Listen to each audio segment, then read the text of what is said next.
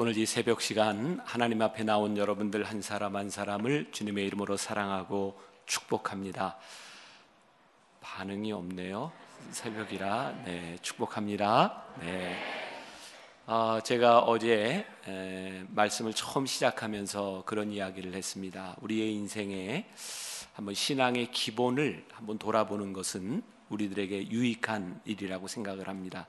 어제는 어, 우리들이 가지고 있는 믿음이 무엇인가에 대한 말씀을 나누었다면 오늘은 우리가 드리고 있는 예배에 대한 말씀을 한번 나누어 보려고 합니다. 여러분들 마음속에 예배하면 어떤 단어가 떠오르나요? 또 여러분들은 예배 드릴 때 나는 아 예배는 이런 것이다. 여러분들은 어떤 마음을 가지고 예배를 드리시나요? 오늘 우리가 읽은 본문 말씀은 우리가 잘 아는 가인과 아벨이 하나님 앞에 처음으로 제사를 드렸던 그런 이야기입니다. 제사 다른 말로 우리들이 예배라고 표현할 수도 있죠.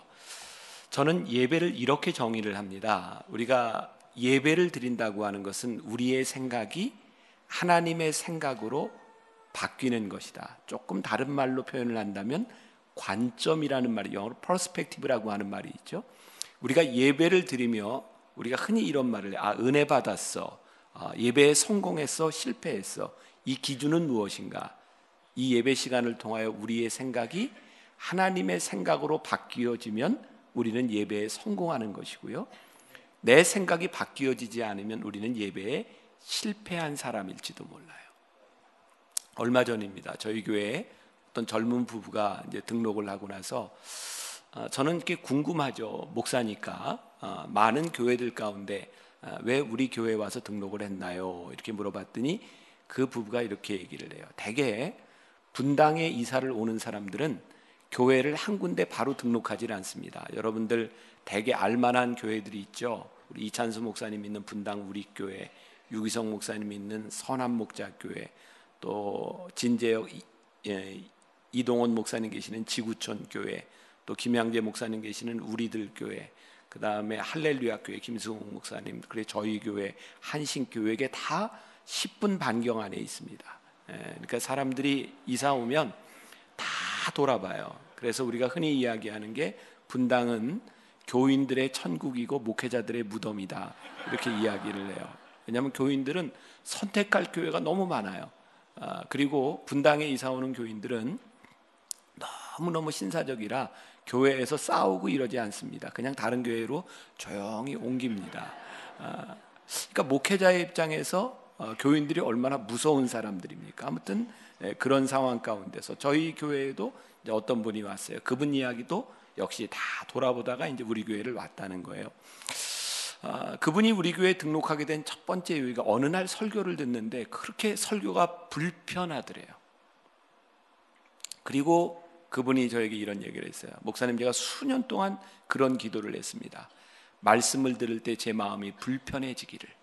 그래서 이 교회를 다니기로 결심했습니다.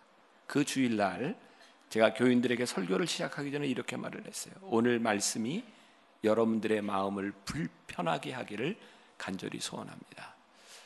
우리는 불편한 거 별로 좋아하지 않습니다. 그런데 말씀 앞에서 우리들의 마음이 불편해지기 시작할 때 우리의 변화가 시작이 되죠. 우리가 흔히 은혜 받았어 라고 하는 말이 얼마나 자기중심적인지라고 하는 것을 우리들이 생각해 볼 필요가 있어요. 여러분들은 언제 은혜를 받나요? 제가 강사로 와서 설교를 하는데 제가 하는 이야기가 여러분들 마음에 쏙 들어. 어머, 어머, 어머, 목사님 생각이 내 생각하고 똑같아. 은혜 받았어. 물론 그게 은혜일 수도 있지만 사실 말씀이 우리들 가운데 부딪힌다고 하는 것. 심령 골수를 쪼개는 역사가 일어난다고 하는 것은 말씀이 우리들의 삶을 바꿀 때가 아닐까. 그러니까 예배를 우리들이 생각할 때 조금 다른 관점에서 우리들이 보아야 하지 않을까. 토미 텐이라는 사람이 아, 그 예배에 대한 책을 쓰면서 그런 예화를 들었어요.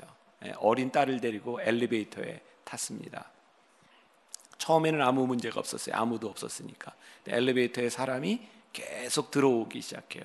어린 딸아이 앞에 사람들이 섰어요. 앞이 보이지 않습니다. 딸이 울기 시작했어요. 아빠 무서워. 그때 토미 테니가 아버지가 딸을 이렇게 안아 올립니다. 아, 딸을 안아 올리자 딸의 눈에 보이는 것이 자기의 키 높이가 아니라 아버지의 키 높이에서 세상에 보이기 시작합니다. 더 이상 딸은 울지 않습니다. 있는 예배를 이렇게 얘기합니다. 우리들의 생각이 하나님의 생각으로 올라가기 시작할 때, 하나님의 눈으로 우리들이 바라보기 시작할 때, 우리들에게서 일어나는 일, 그것이 예배라는 말을 합니다. 또 이 예배 가운데는 여러 가지 일들이 일어납니다. 오늘도 기도했고, 찬양했고, 설교도 듣고, 많은 일들이 일어납니다. 예배 가운데 일어나는 그 일들이 우리에게 어떤 삶의 변화를 일으키는가? 어떤 교회에서 있었던 일이랍니다. 어떤 큰 교회였는데 목사님이 예, 이렇게 설교를 하는데 그날따라 이게 마이크 시스템이 좋지 않았던 것 같아요. 저 뒤에 앉아 있는 아, 연세 많은 할머니가 도저히 말을 알아들을 수가 없는 거예요. 그래서 참다 참다 못하고 설교 중에 일어나서 목사님 무슨 말인지 안 들려요 그랬대요. 그냥 그럼 또 듣고 말면 되지 꼭 그런 일에 이렇게 참견하는 사람이 꼭 있어요. 앞에 있던 어떤 젊은 집사가 그것도 설교 시간에 탁 일어나더니 할머니를 바라보고 할머니 괜찮아요. 오늘 들을 게 별로 없어요.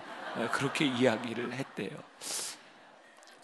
참전 그 이야기를 들으면 이게 웃픈 이야기죠. 웃픈 이야기. 네, 웃긴데 슬픈 이야기인 거예요. 목회자에게 가장 비극적이고 슬픈 일이 어디 있을까요? 설교를 하고 있는데 들을 게 없는 거예요. 찬양을 하는데 은혜가 되지 않는 거예요. 기도를 하는데 맹숭맹숭한 거예요. 오늘 우리가 여기 와서 예배를 드리고 앉아 있는데 우리들의 삶의 변화가 일어나지 않는 거예요. 이것처럼 우리를 비참하게 만드는 일이 어디 있을까? 저는 우리 목회자들에게 늘 그런 이야기를 해요. 우리는 예배에 목숨을 걸자. 이 교인들이 세상에 살아가다가 하나님 앞에 나오는 이 시간이 얼마나 귀한 시간인데 우리들이 이 시간에 목숨 걸지 않으면 목회자가 이 일에 소홀히 한다면 얼마나 하나님 앞에 두려운 일인가? 이게 목회자에게만 해당되는 일일까요? 여러분들 모두에게 해당되는 일은 아닐까? 제가 지금도 기억에 생생한데 제가 미국에 유학을 와서 1년 만에 미국 교회에서 영어 설교를 처음 하게 되었습니다. 지금 생각해 보면 교인들이 참 착했던 것 같아요. 이렇게 끄덕이기는 했는데 제가 생각해도 이게 알아들을 수 있는 영어는 아니었던 것 같아요. 근데 그 교회 강단이 오래된 미국 교회였는데 올라갔는데 이렇게 글자가 이렇게 한 문장이 이렇게 써 있어요.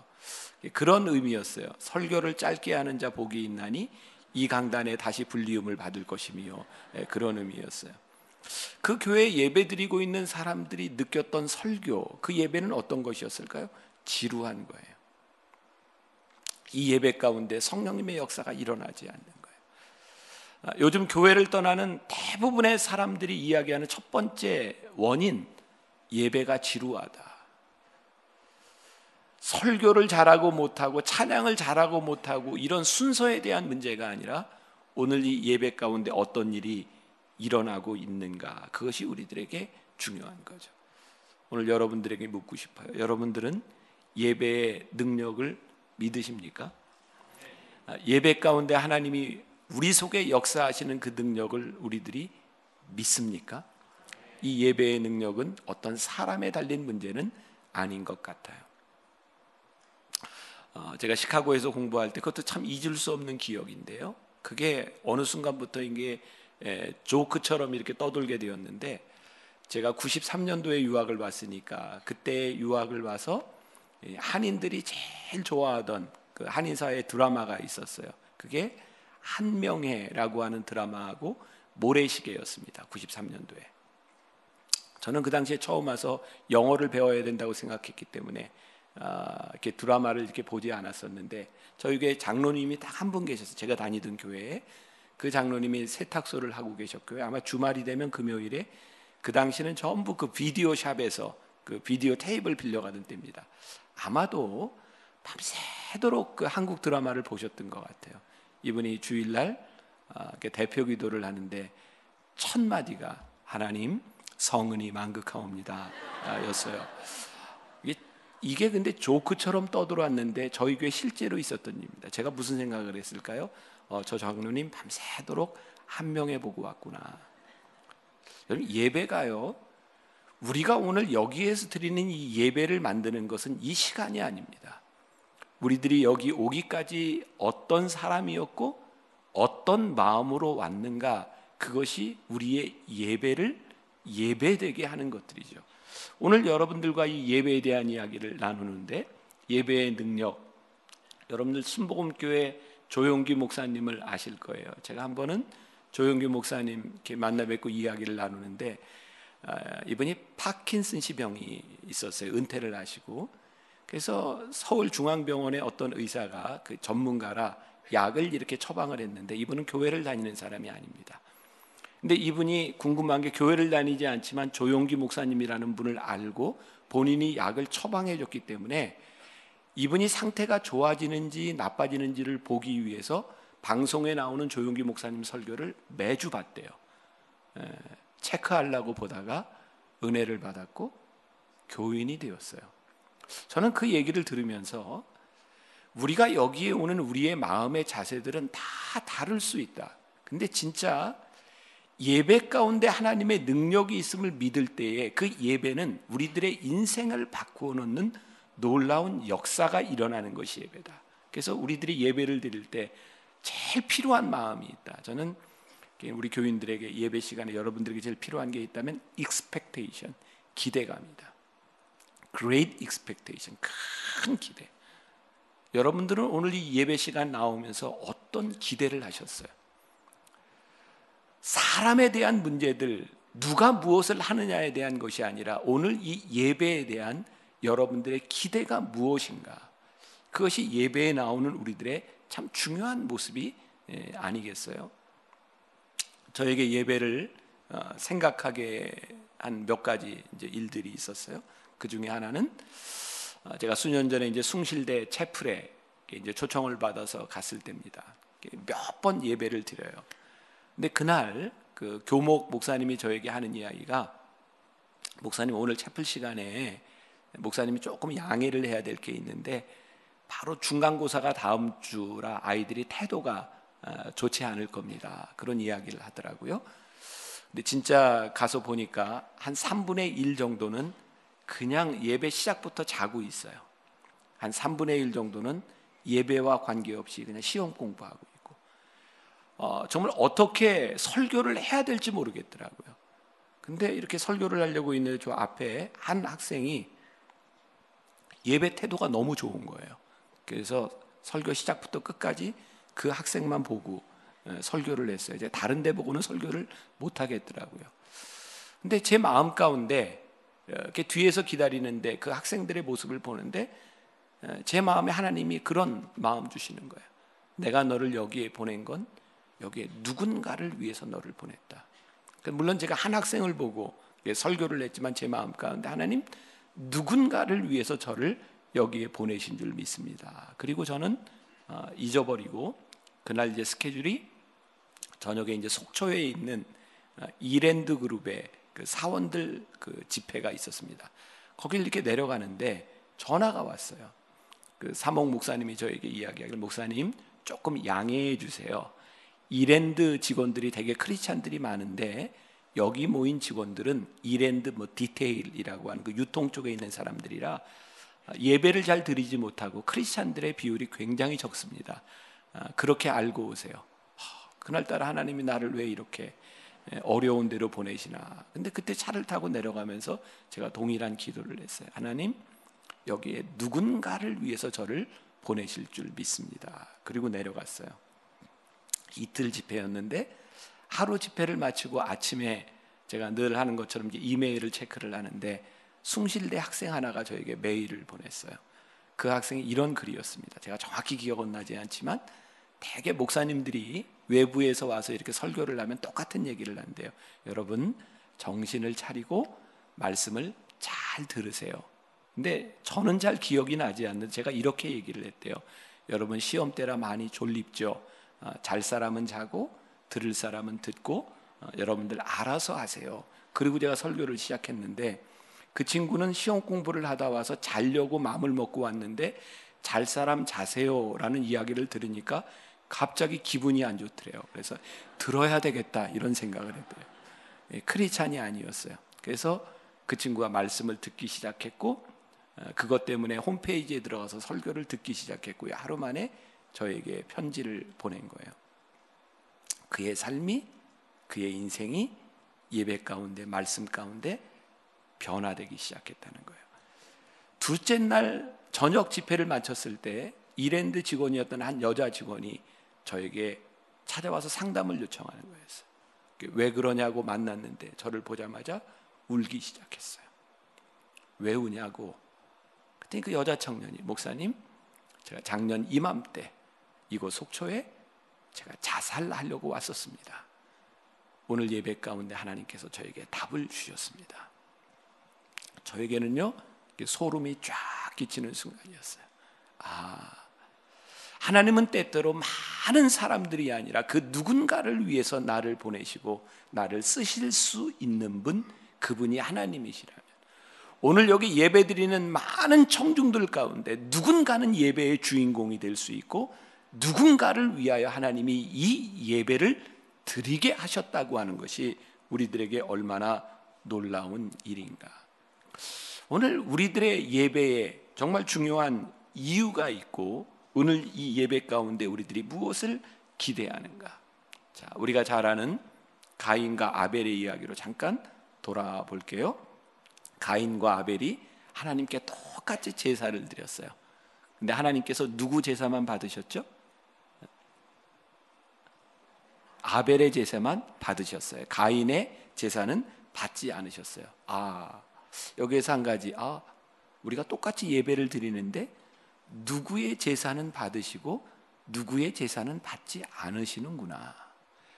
오늘 여기에 여러분들이 똑같이 예배를 드리고 있는데 누군가에게는 하나님 앞에 드려지는 예배가 되고 누군가에게는 그 예배가 의미 없는 예배가 될 수 있다는 거예요.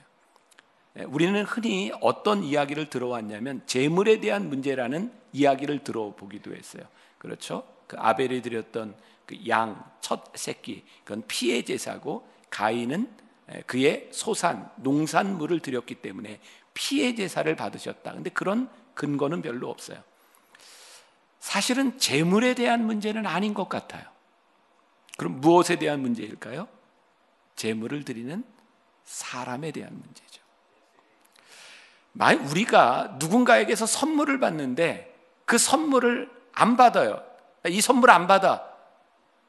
그러면 그 선물을 안 받는 것은 선물의 좋고 나쁨에 있을 때보단 선물을 주는 사람이 어떤 사람인지에 따라서 우리들이 받고 안 받고 기분이 좋고 기분이 나쁠 수 있다는 거예요. 오늘 우리들이 하나님 앞에 드리는 이 예배 가운데 시간과 우리들의 재물과 우리들의 헌신 그것이 참 중요한 것이기는 한데 진짜 중요한 것은 뭐냐면 그것을 드리는 사람이 누구인가? 하나님은 재물을 보신 것이 아니라 아벨이 어떤 사람이고 가인이 어떤 사람인가를 보셨다는 거죠. 자, 그러면 어떤 재물, 어떤 사람이 어떤 재물을 드렸나요? 우리가 그냥 말씀을 통해서 그냥 찾아볼 수 있는 하나의 단서는 아벨은 그의 양에 뭘 드렸어요? 첫 새끼. 첫 새끼라고 하는 것은 구별된 D1입니다. 가인은 그가 농산물 중에 소산의 일부를 드립니다. one of them이에요. 여러분 어떤 것이 더 가치가 있는지는 몰라요. 양의 첫 새끼가 어느 정도 나가는 것인지 가인이 그의 소산 중에 얼마를 드렸다고 하는 것이 얼마나 많은 가치인지는 알 수 없어요. 그런데 한 가지 분명한 게 있어요. 아벨은 구별했다는 것이고 가인은 구별하지 않았다는 겁니다. 저는 오늘 이 예배에 여러분들에게 도전을 드리고 싶은 게 있어요. 여러분들이 신앙생활을 오래 하면 오래 할수록 우리들의 예배가 습관적이 되어 버립니다. 그리고 때때로 예배가 우리의 편의적인 것이 돼 버려요. 그래서 우리는 예배를 드릴 때 뭘 생각하냐면 무엇이 나에게 편한가? 여러분들이 예배를 선택하는 그 시간들 여러분들의 봉사와 모든 것들이 보면 어느 순간부터인가 나에게 얼마나 편리한가를 선택하기 시작하죠. 하나님 앞에 구별하는 것이 아니라 나의 편의적인 예배가 되어 갑니다. 우리가 예배의 본질로 우리들이 예배의 기본으로 돌아간다고 하는 것은 우리들이 예배 시간에 어떤 구별을 하고 있는가? 여러분 어, 다니엘서 1장 8절에 유명한 말씀이 있죠. 다니엘이 바벨론의 포로로 잡혀갈 때 그가 뜻을 정하여 이렇게 되어 있어요.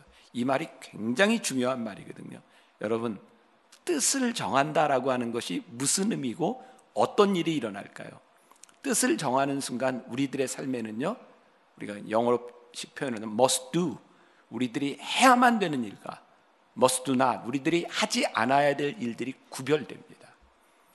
우리가 예배자로 살겠습니다라고 하는 결심은 무엇일까요? 우리의 인생에 해야 되는 일과 하지 말아야 되는 일들이 구별되는 겁니다. 이건 제사에 대한 물질에 대한 문제에 국한되는 것이 아니라 우리들의 삶에 대한 문제이고요. 예, 우리들이 하나님 앞에 구별하는 시간에 대한 문제이기도 합니다. 저는 개인적으로 이렇게 생각해요. 저희 교회는 예배를 1부부터 5부까지 예배를 드리는데 예배 스타일이 다 틀려요. 1부는 전통적인 예배로 가운을 입고 이렇게 클래식하게 예배를 드리고 아주 리터지컬하게 예배를 드립니다. 2부 예배는 일반 어른들을 위한 현대 예배예요. 그러니까 조금은 자유롭지만 오케스트라와 함께 예배를 드려요. 3부는 어른들을 위한 조금 더 현대적인 예배로 아, 가운을 다 벗고 그리고 음악은 밴드가 이렇게 예배를 인도합니다. 4부는 청년들을 위한 현대 예배 이기 때문에 저도 이제 옷을 갈아입고 뭐 청바지나 면바지를 입고 조금 더 음악도 어, 조금 더 경쾌한 음악으로 청년들과 예배를 드려요. 오부 예배는 주일날 못 나오는 사람들을 위해서 밤 9시에 영상으로 틀어주고 예배를 드려요. 그래서 사람들이 이런 이야기를 해요. 아니 예배를 그렇게 사람들에게 맞춰서 드리는 겁니까? 근데 저는 이렇게 이야기를 해요. 아직 믿음이 없는 사람, 신앙의 결단이 서지 않는 사람들에게는 어떻게 해서든지 예배를 드릴 수 있도록 만들어야 하지만 제 최종적인 목적은 그들이 어떤 예배 시간을 통해서든 그들에게 믿음이 들어갔을 때 그 다음에는 그들의 편의가 아니라 그들이 하나님 앞에서 헌신할 시간을 구별할 때 그것이 참다운 예배가 된다고 믿습니다. 저는 오늘 여기에 나온 여러분들에게 주는 도전입니다. 교회는 여러분들을 위해서 많은 편의를 제공할 수 있어요. 여러분들이 좋은 크리스찬이 될 수 있도록 여기 새 일꾼반, 사역반 이런 공부들을 여러분들 시간에 맞추어서 많은 클래스를 열어줄 수도 있어요. 그런데 우리들이 진정한 예배자가 되는 것은 나에게 주어진 편의에서 내 삶이 하나님 앞에 구별되기 시작할 때 여러분들의 삶을 구별해 나가기 시작할 때 비로소 예배가 되는 거예요. 그래서 오늘 여러분들에게 묻고 싶은 거예요. 여러분들은 오늘 이 예배를 위해서 무엇을 구별하셨어요? 저는 개인적으로 아주 작은 거지만 저에게는 몇 가지 원칙 같은 게 있어요. 어, 저는 목회자이니까 교인들에게 이게 선물을 받을 때가 많이 있어요. 결혼 주례도 하고 넥타이도 선물 받고 때로 양복도 구두도 이렇게 선물을 받아요. 저에게는 한 가지 원칙이 있어요. 어떤 옷을 입든 내가 처음으로 입는 옷은 주일날부터 입는다. 넥타이도 주일날부터 맨다. 작은 것이지만 제가 하나님 앞에 구별할 수 있는. 제가 설교를 하기 전에 저는 주일날 어, 다른 목회자들이 교회 출근하기 전에 제일 먼저 저희 교회에 어머니 기도실이 있어요. 조용히 기도하는 방이에요. 말씀을 가지고 그 방에 들어가서 그 말씀을 다시 보고 기도해요. 그리고 지금까지 한 번도 빼놓지 않고 기도한 내용이 똑같아요. 하나님, 오늘 제 입술에 권세를 주시고 하나님의 말씀이 운동력이 있어 심령 골수를 쪼갤 수 있도록 하나님 말씀에 함께 해주세요. 지금까지 목사가 되고 빠지지 않고 하나님 앞에 기도하고 제가 찾아가는 장소예요. 이것이 완전하다, 이것이 답이다 이런 이야기가 아니라 적어도 제가 목회자로서 예배자로 서기 위해서 저에게 지키는 원칙이 있다는 거예요. 오늘 여러분들이 예배자로서 살아가기 위해서 여러분들이 지켜야 되는 것, 구별해야 되는 것, 그것이 무엇인가? 저는 또 여러분들에게 그런 도전을 드리고 싶은데, 여러분, 우리가 거룩한 사람이기 때문에 예배를 드리는 게 아니에요. 우리가 예배를 드릴 때 우리의 삶이 거룩해지기 시작해요. 우리가 예배를 드리는 그 장소, 그곳이 거룩하기 때문이 아니라 여러분들이 예배 드리기 때문에 그 장소가 거룩해지기 시작하죠.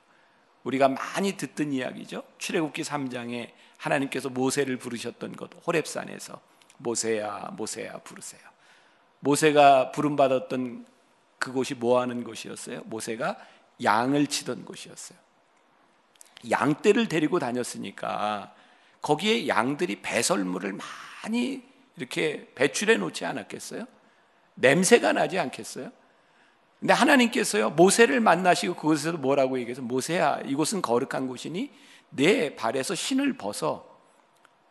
하나님, 거기가 얼마나 더러운 데인 줄 아세요?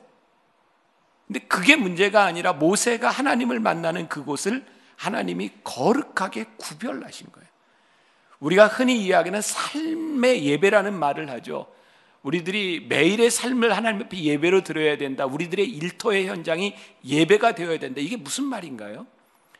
그곳이 거룩한 곳이기 때문에 예배를 드리는 것이 아니라 우리가 그곳에서 예배자로 살아가기 때문에 우리의 일터가 거룩해지는 거예요. 우리들에게 하나님의 뜻이 그곳에서 세워지는 거예요. 제가 지난해 호주에 오세아니아 지역 의료인들을 위한 집회에 갔을 때 제가 참 인상적이었어요. 그때 우리 사랑의 교회 장로님도 거기 이제 참석을 하셨었는데 말레이시아의 린이라고 하는 목사님이 어, 그 강의를 하는데 굉장히 인상적이었어요. 9 to 5라고 하는 예, 강의였어요. 이분은 어, 직업이 의사고요. 그 교회는 11명의 목회자들이 있는데 11명이 다 직업을 가진 사람, 전문직을 가진 사람이에요. 어떤 사람이 이분에게 묻습니다. 목사님은 언제 풀타임으로 목회를 할 겁니까? 근데 목사님이 이렇게 얘기해요. 아니요, 나는 지금 풀타임으로 목회를 하고 있습니다. 9시부터 5시까지 내가 하나님을 믿지 않는 사람에게 복음을 전할 수 있는 가장 귀한 시간, 나는 그 사역을 하고 있습니다. 그 9 to 5. 나는 그 시간에 목회를 하고 있습니다. 너무너무 인상적이었어요. 여러분 우리들이 살아가는 삶이 예배가 된다고 하는 것 그것을 우리들이 거룩하게 만든다고 하는 것이 얼마나 중요한 일인지 몰라요. 자 가인과 아벨의 그 예배를 보세요. 어, 가인의 예배를 그 제사를 받지 않으시니까 가인이 화가 나죠. 왜? 비교하고 있는 거예요.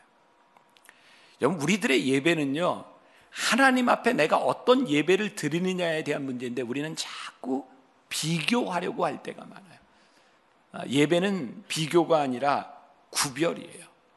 하나님 앞에 우리들이 무엇을 구별하느냐에 대한 부분이 하나님은 제가 어제 얘기했죠. 인격적이시다.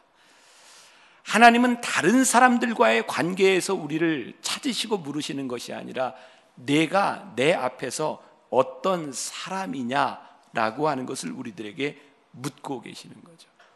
그래서 예배는요, 하나님 앞에 인격적이다라고 하는 것은 우리들이 하나님 앞에 조건으로 드리는 것이 아니라고 하는 것을 우리들이 분명히 알 수 있어요. 여러분 뇌물하고 선물의 차이가 뭔지 아시죠? 뇌물은 뭐예요?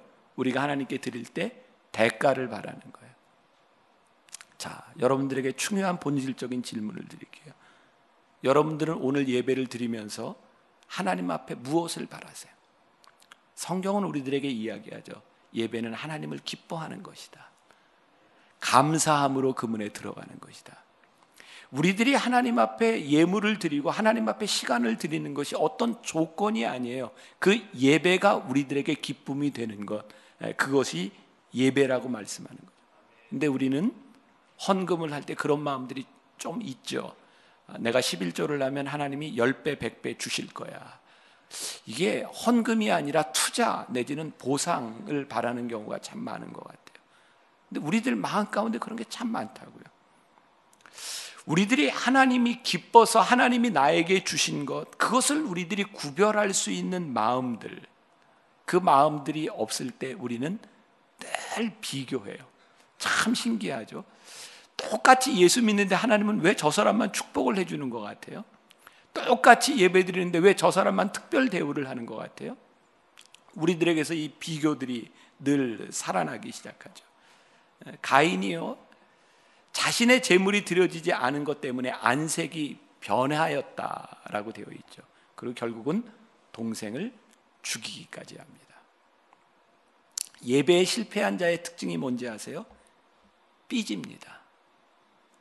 교회 안에서 예배를 드리고 신앙생활을 하는데 예, 삐지는 사람들 대개 어떤 때 삐지는지 아세요? 자기의 만족이 채워지지 않을 때 삐집니다. 참 이해할 수 없는 거예요. 우리들이 하나님을 믿는다고 하나님을 예배한다고 와서는 우리의 만족이 채워지지 않으면 어, 삐져버리는 거죠. 그런 모습이 예배자로서의 우리들에게 그런 모습은 없는가? 그리고 우리가 오늘 이해할 수 없는 말씀이 하나 있어요. 이 제사에 대한 말씀이 쭉 나오다가 4장 7절에 보니까 내가 선을 행하면 어찌 낯을 들지 못하겠느냐 선을 행하지 아니하면 죄가 문에 엎드려 있느니라 죄가 너를 원하나 너는 죄를 다스릴지니라 이게 무슨 말씀일까를 이렇게 생각하다가 묵상하다가 제가 깨닫게 된 게 있어요 가인아 오늘 네 재물을 내가 받지 않은 이유가 무엇이냐면 내가 선을 행하지 않고 살다가 왔어. 저에겐 그런 의미로 받아들여졌어요. 하나님께서 오늘 여러분들이 예배를 드리는 이 시간을 바라보며 지금 여러분들의 행위를 보시는 것이 아니라 예배를 드리러 오기까지 여러분들이 행했던 일을 하나님이 보시는 거예요. 내가 예배자로서 그렇게 살아가다 오늘 예배를 드리고 있는지 아니면 내가 죄를 짓다 그 모습 그대로 여기에 왔는지를 하나님이 우리들에게 보고 계시다는 거죠. 선한 일, 옳은 일, 이게 영어 성경에 보니까 righting으로 되어 있더라고요. 내가 옳은 일을 행하였더라면 네가 오늘 이런 예배를 드렸겠니? 결국 우리들의 삶에서 옳은 일을 행하지 않고 우리들은 하나님 앞에 제대로 된 예배를 드리지 못하고 있다는 거예요. 저는 적어도 우리 사랑의 교회 교인들 제자 훈련을 받고 여러분들은 그렇지 않은 사람보다는 훨씬 더 훌륭하리라고 저는 믿어요. 왜? 우리가 제자의 삶을 살아가는 사람들이니까. 제가 군목으로 있던 시절에 참 그 기억이 좀 생생한데 제가 이제 전방에 있었거든요. 제가 들어가는 그 군인들 사택 조그만 아파트 입구에 우편함이 있었어요. 거기에 전단지들이 꽂혀 있는데 정말 기억에 남는 전단지가 하나 있어요. 어떤 점을 치는 사람이 집에다가 다 이렇게 전단지를 꼽아놨는데 그 사람의 경력이 뭐 지리산 몇 년, 계룡산 몇 년, 뭐 기도 이렇게 쭉 써 있고 인상적이었던 건 마지막에 중요한 표시를 할 때는 당구장 표시 아시죠? 이렇게 하고 땡땡땡땡 아시는 거죠? 그 표시를 해놓고 교인도 환영 이렇게 써 붙여놨어요. 여러분 통계에 의하면 교회를 다니는 사람들 중에 50%가 점을 본답니다. 점도 보고 교회도 다녀요. 물론 오늘 새벽 예배에 와 있는 여러분들은 그렇지 않으리라고 생각하지만 확률상 둘 중에 하나는 점도 본다. 우리들에게 뭐예요? 하나님을 믿는데 하나님을 믿는 삶이 우리들에게 없는 거예요. 오늘 예배가 우리들이 그렇게 하나님 앞에 갈급하지 않은 거예요. 예, 어떤 교회, 큰 교회입니다. 그 목사님하고 식사를 하는데 이런 얘기를 하더라고요. 어느 날 유명한 점쟁이로 있던 사람이 회심을 하고 예수를 믿고 그날 간증자로 와서 이렇게 간증을 하는데 간증을 마치고 나서 목사님에게 이렇게 얘기를 하대요. 목사님, 제가 보니까 제 손님들이 좀 있네요. 앞에 있는 사람들. 그게 현실이라는 말이에요. 오늘날 한국 교회가 우리가 이 예배의 능력을 잃어버리는 이유, 우리들이 하나님 앞에 예배자로 살아가지 못하고 예배의 행위를 가지고 우리들이 능력을 받으리라고 생각하는데 그런 일들이 일어나지 않는다는 거예요. 우리들이 예배를 드리지만 성령님의 지배를 받지 못하는 우리들은 예배자로서가 아니라 여전히 우리의 기질을 가지고 우리의 성품을 가지고 변하지 않는 우리의 모습을 가지고 살아간다는 거예요.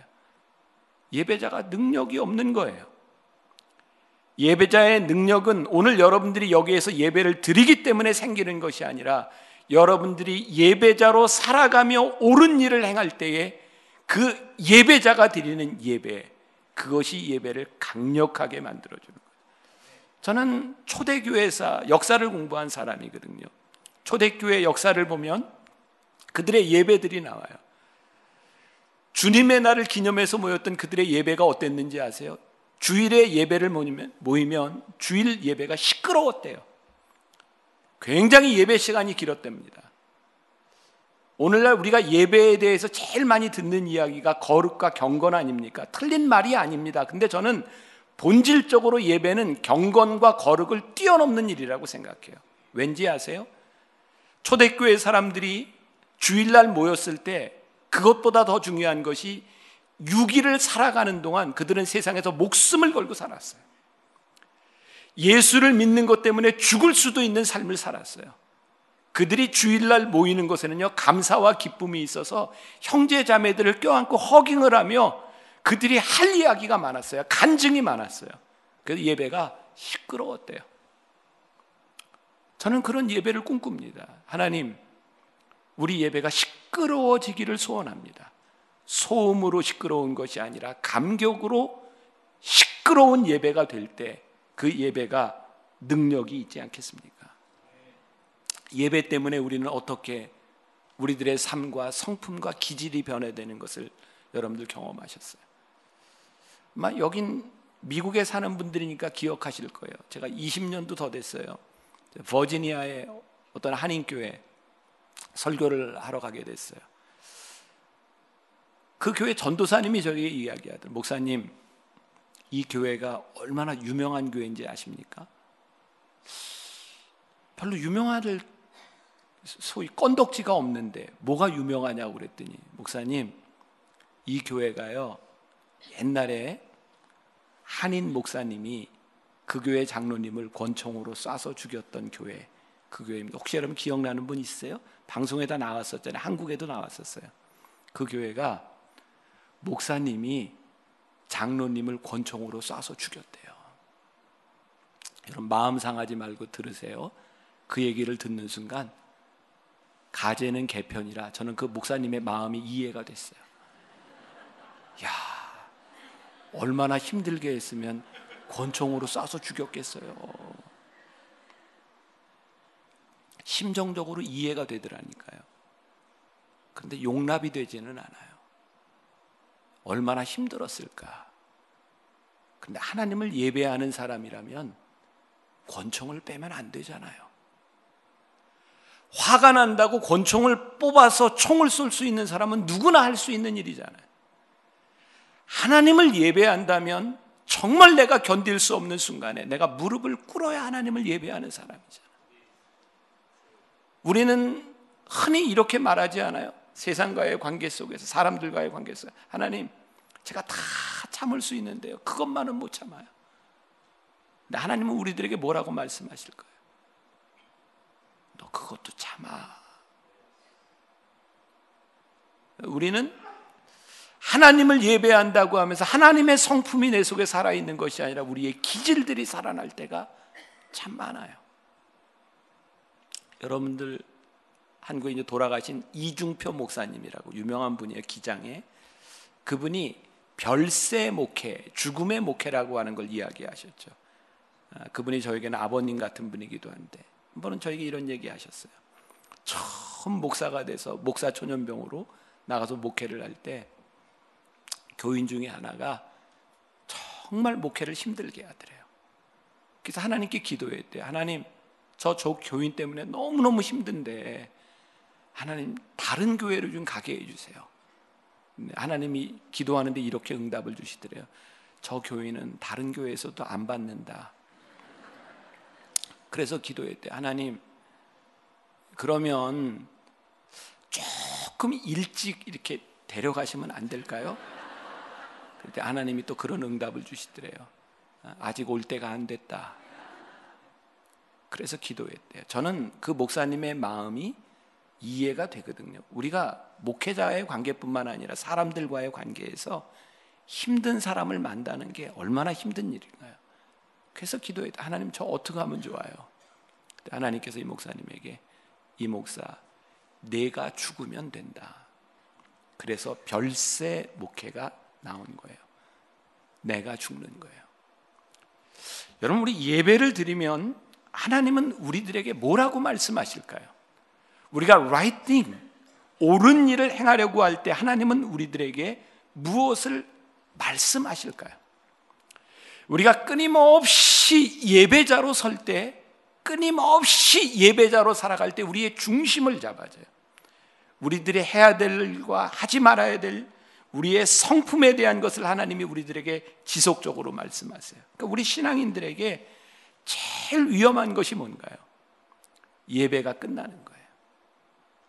예배의 감격이 우리들에게서 어, 사라져 버리는 거예요.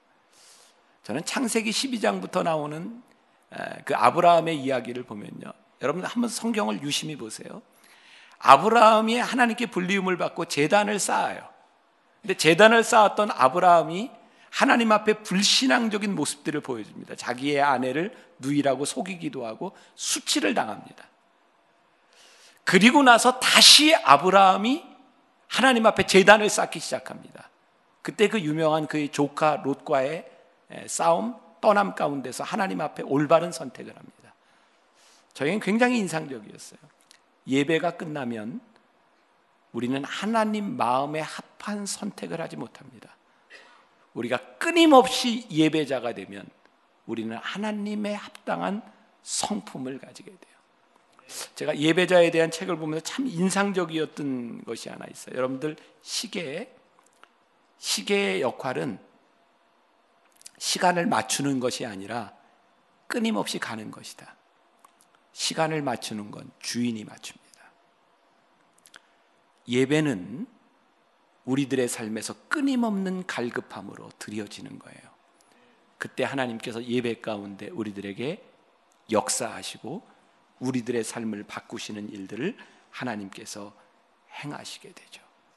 자, 오늘 여러분들에게 그런 기대, 예배를 통해 우리의 삶을 바꾸시는 하나님의 은혜, 그리고 이 예배에 오기까지 하나님 앞에 예배자로서 살아가려고 하는 열망, 그 마음들이 여러분들에게 있어지기를 주님의 이름으로 간절히 축원합니다. 기도하겠습니다.